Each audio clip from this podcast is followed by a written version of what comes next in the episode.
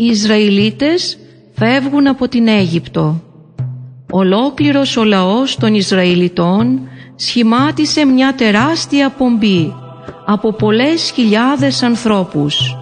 Με τα πρόβατα, τα κατσίκια και τα βόδια τους πήραν τον δρόμο μέσα από την έρημο με κατεύθυνση προς την ερυθρά θάλασσα. Ο Θεός συνόδευε τον λαό Του. Προχωρούσε μπροστά τους τη μέρα μέσα σε μια στήλη νεφέλης για να τους δείχνει τον δρόμο και τη νύχτα μέσα σε στήλη φωτιάς για να τους φωτίζει. Έτσι μπορούσαν να περπατούν μέρα και νύχτα. Μόνον όταν έφτασαν στην ερυθρά θάλασσα έστησαν οι Ισραηλίτες τις σκηνές τους. Τώρα πια η Αίγυπτος έμεινε χωρίς Ισραηλίτες. Τότε ο Φαραώ μετάνιωσε που τους άφησε να φύγουν. Είπε στους αξιωματούχους του «Δεν έπρεπε να υποχωρήσω. Τώρα δεν έχουμε πια κανέναν για να μας κάνει όλες τις βαριές δουλειές». Γι' αυτό ο Φαραώ σκέφτηκε να φέρει πάλι πίσω με τη βία τους Ισραηλίτες. Έζεψε τις άμαξές του, πήρε μαζί του τους πολεμιστές του και καταδίωξε τους Ισραηλίτες. Η διάβαση της Ερυθράς θάλασσας Ο λαός του Ισραήλ είδε κιόλας από μακριά ένα μεγάλο σύννεφος σκόνης. Ο Φαραώ και οι στρατιώτες του έρχονταν ξοπίσω τους. Τότε τους κυρίεψε μεγάλος φόβος και άρχισαν να φωνάζουν στον Μωυσή «Τι ήταν αυτό που μας έκανες, να μας βγάλεις από την Αίγυπτο, γιατί μας έφερες να πεθάνουμε εδώ στην έρημο» Ο Μωυσής απάντησε στον λαό «Μη φοβόσαστε, ο Κύριος θα πολεμήσει για σας». Άπλωσε το χέρι του με το ραβδί πάνω από τη θάλασσα. Ο Θεός έστειλε ένα δυνατό άνεμο, τα νερά υποχώρησαν και φάνηκε ο βυθός. Τα νερά χωρίστηκαν στα δύο και σχημάτιζαν τείχος δεξιά και αριστερά. Οι Ισραηλίτες πέρασαν από μέσα πατώντας σε στεριά. Όταν ο Φαραώ και οι στρατιώτες του είδαν αυτό που έγινε, τους καταδίωξαν και τους ακολούθησαν μέσα στη θάλασσα. Όταν όμως οι Ισραηλίτες πέρασαν πια τη θάλασσα και πήγαν απέναντι, ο Μωυσής άπλωσε πάλι το χέρι του πάνω από τη θάλασσα και αυτή ξαναγύρισε στη θέση της. Όλοι οι Αιγύπτιοι πνίγηκαν. Έτσι σώθηκαν οι Ισραηλίτες. Όλος ο λαός δόξασε τον Θεό ψάλλοντας έναν ύμνο. Στον Κύριο θα ψάλω, κέρδισε νίκη λαμπρή και ένδοξη. Άλογα και καβαλάριδες στη θάλασσα τους έριξε. Ο Κύριος είναι η δύναμή μου και Αυτόν υμνώ. Εκείνος μέσωσε, Αυτός είναι ο Θεός μου, θα Τον δοξολογώ και του Πατέρα μου ο Θεός θα Τον εγκομιάζω θα βασιλεύεις, Κύριε Παντοτινά, στους αιώνες τους ατέλειωτους. Τότε η αδερφή του Μωυσή, η Μαριάμ, πήρε στο χέρι της το τύμπανο και άρχισε να ψέλνει κι αυτή τον ύμνο στον Θεό. Όλες οι γυναίκες την ακολούθησαν με τύμπανα στον χορό. Ήταν όλοι τόσο χαρούμενοι και ευτυχισμένοι που ο Θεός τους έβγαλε από την Αίγυπτο και τους έσωσε. Ο Θεός φροντίζει για τον λαό Του. Οι Ισραηλίτες συνέχισαν τον δρόμο τους στην έρημο. Μετά από μερικές εβδομάδες τελείωσαν όλες οι τροφές που είχαν πάρει μαζί τους.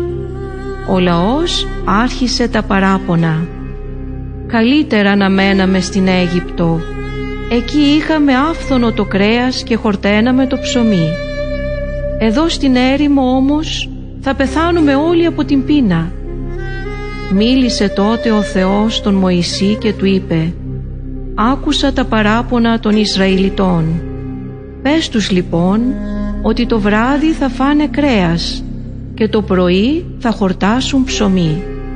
Έτσι θα μάθουν ότι εγώ είμαι ο Κύριος, ο Θεός τους. Το βράδυ ήρθε ένας μήνος από ορτίκια και σκέπασε το στρατόπεδο. Οι Ισραηλίτες τα έπιασαν εύκολα, τα έψησαν και τα έφαγαν. Όταν το άλλο πρωί ξύπνησαν, το έδαφος τριγύρω τους ήταν σκεπασμένο με κάτι λεπτό σαν πάχνη. Όλοι ρωτούσαν «Τι είναι αυτό» Ο Μωυσής τους είπε «Αυτό είναι το ψωμί που σας δίνει ο Θεός να φάτε. Ο Θεός διέταξε να μαζεύετε από αυτό καθένας όσο χρειάζεται για μία μέρα. Κανένας δεν θα κρατήσει από αυτό για την άλλη μέρα. Αύριο θα υπάρχει πάλι ψωμί από τον ουρανό. Οι Ισραηλίτες ονόμασαν αυτό που μάζευαν μάνα. Όλοι μάζευαν από αυτό, καθένας ανάλογα με τις ανάγκες του. Μερικοί που δεν άκουσαν τον Μωυσή και φύλαξαν και για την άλλη μέρα, είδαν ότι σκουλίκιασε και βρώμησε.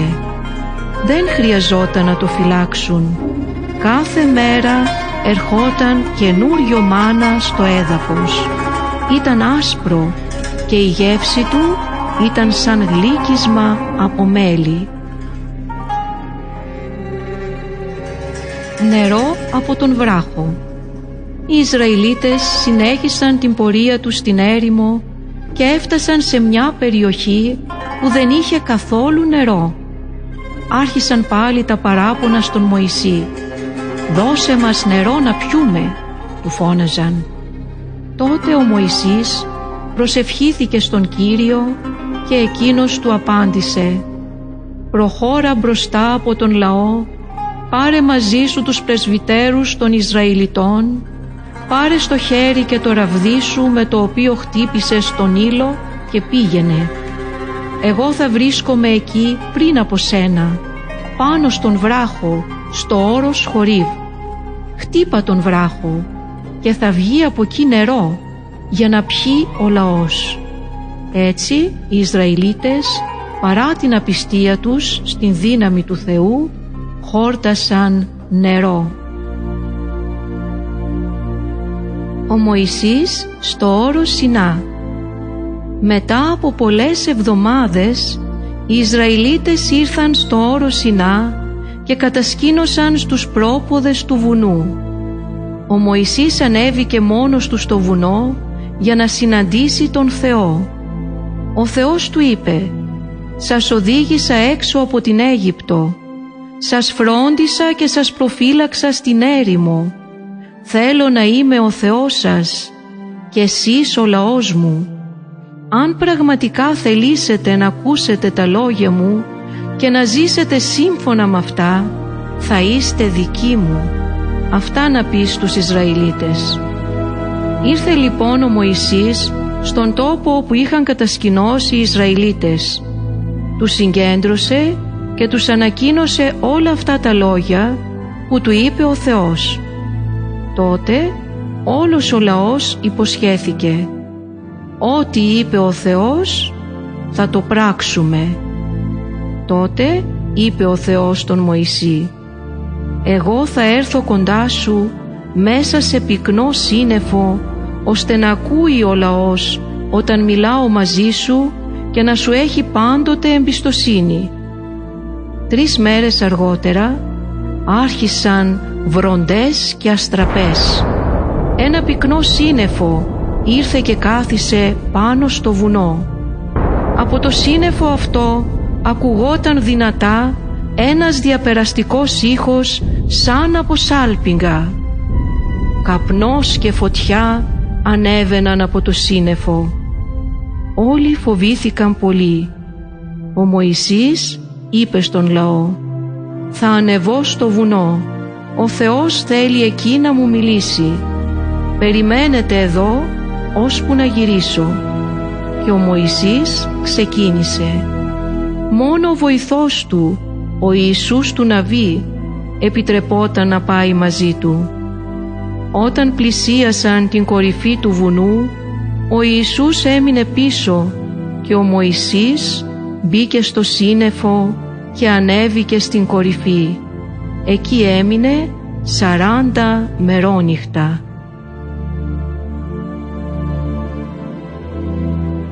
Οι δέκα εντολές Πάνω στο βουνό ο Θεός μίλησε με τον Μωυσή και του έδωσε τις δέκα εντολές. Τις έγραψε πάνω σε δύο πέτρινες πλάκες. Οι δέκα εντολές Πρώτη, εγώ είμαι ο Κύριος, ο Θεός σου, που σε έβγαλα από την Αίγυπτο. Δεν θα υπάρχουν για σένα άλλοι θεοί εκτός από μένα. Δεύτερη, δεν θα κατασκευάσεις για σένα είδωλα άλλων θεών. Δεν θα τα προσκυνάς, ούτε θα τα λατρεύεις.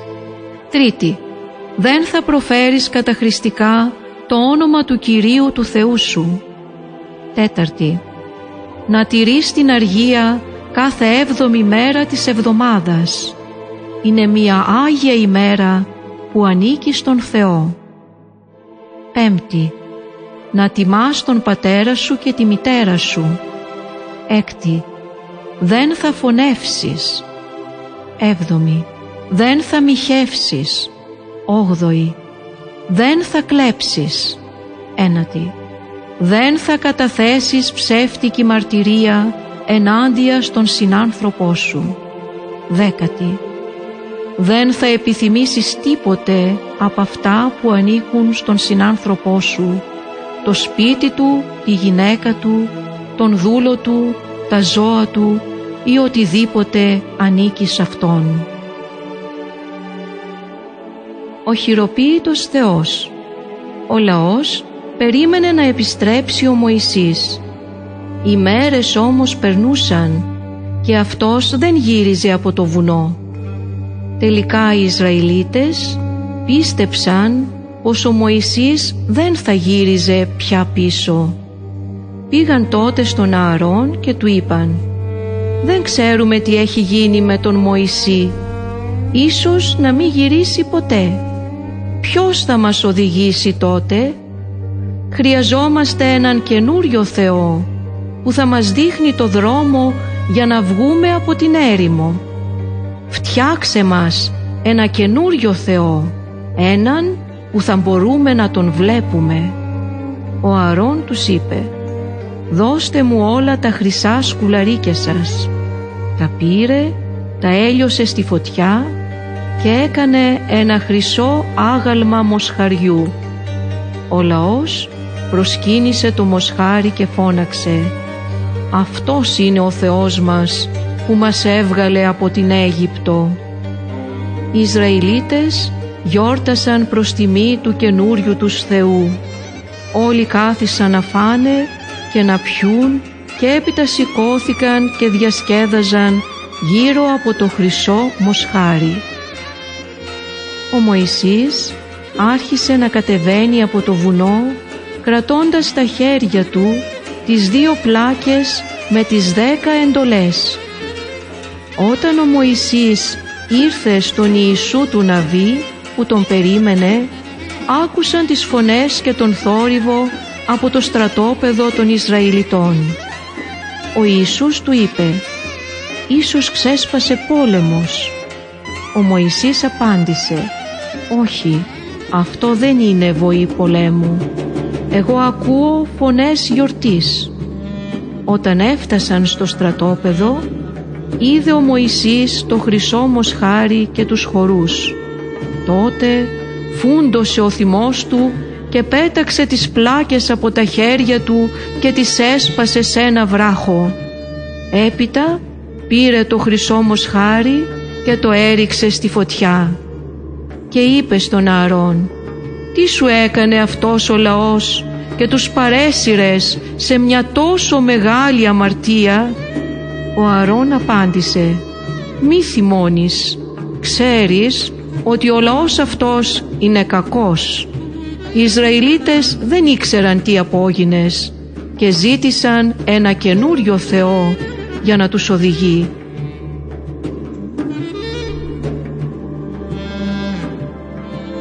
Μωυσής συνομιλεί ξανά με τον Θεό.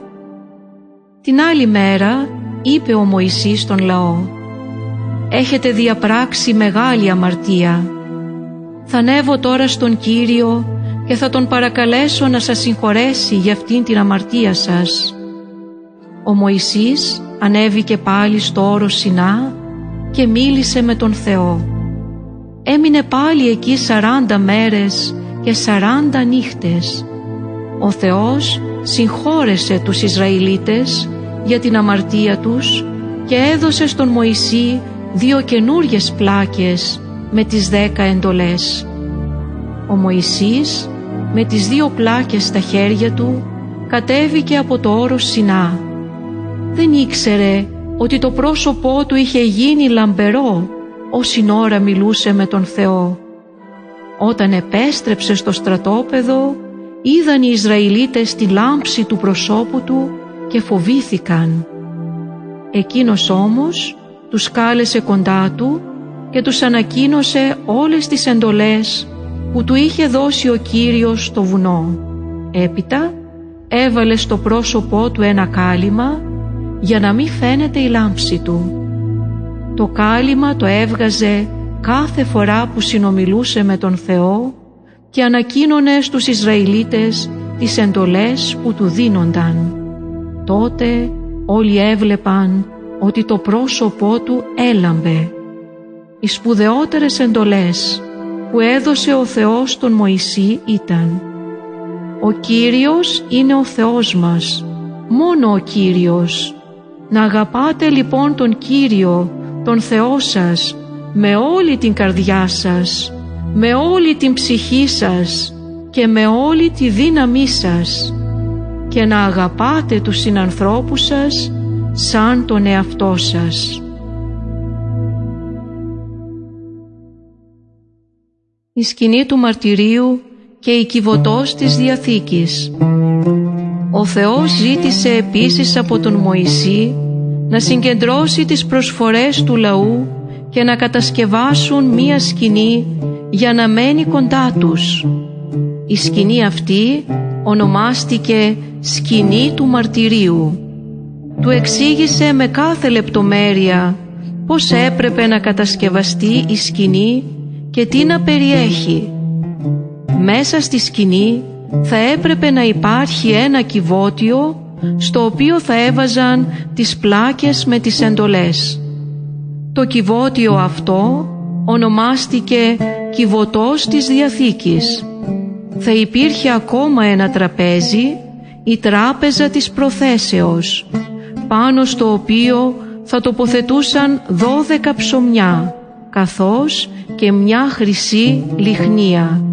Τέλος, έξω από τη σκηνή έπρεπε να κατασκευάσουν ένα θυσιαστήριο άνδρες και γυναίκες έφεραν τη συνεισφορά τους για να κατασκευαστεί η σκηνή του μαρτυρίου. Καθένας έδωσε κάτι από τους θησαυρούς του. Χρυσά βραχιόλια και ασημένιες αλυσίδες, πολύτιμα πετράδια σε διάφορα χρώματα, μαλλί βαμμένο σε διάφορα χρώματα, πολύτιμα υφάσματα, μαλακά δέρματα και τομάρια, πολύτιμο ξύλο ακακίας, αρωματικές ύλες και λάδι για τη λιχνία. Ο Μωυσής βρήκε δύο πρικισμένους τεχνίτες και τους εξήγησε ακριβώς πώς θα πρέπει να κατασκευαστούν όλα. Αυτοί έδειξαν στους άλλους πώς θα πρέπει να κατασκευάσουν τη σκηνή του μαρτυρίου και την κυβωτό της Διαθήκης. Όλοι βοήθησαν.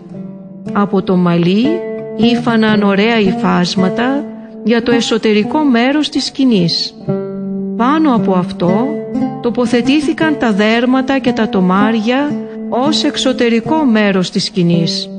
Οι τεχνίτες κατασκεύασαν την κυβωτό της Διαθήκης από ξύλο ακακίας και την έντυσαν ολόκληρη από μέσα και από έξω με καθαρό χρυσάφι στο κάλυμα τοποθετήθηκαν δύο χρυσοί άγγελοι. Όλα εκτελέστηκαν έτσι όπως τα είπε ο Θεός στον Μωυσή. Όταν όλα ήταν έτοιμα, στήθηκε η σκηνή. Ο Μωυσής τοποθέτησε τις πλάκες με τις δέκα εντολές μέσα στην κυβωτό της Διαθήκης. Μετά έφερε την κυβωτό μέσα στη σκηνή. Όταν βγήκε πάλι έξω, μια νεφέλη ήρθε και σκέπασε τη σκηνή του μαρτυρίου. Το λαμπρό φως του Κυρίου γέμισε τη σκηνή. Τώρα οι Ισραηλίτες έβλεπαν από την Εφέλη τι έπρεπε να κάνουν. Σε όλες τις μετακινήσεις τους ξεκινούσαν μόνο την ημέρα που η Νεφέλη σηκωνόταν από τη σκηνή του μαρτυρίου. Κι αν η Νεφέλη δεν σηκωνόταν, δεν έφευγαν. Με τον τρόπο αυτόν συνόδευε ο Θεός τον λαό τους στον δρόμο για τη χώρα που του είχε υποσχεθεί.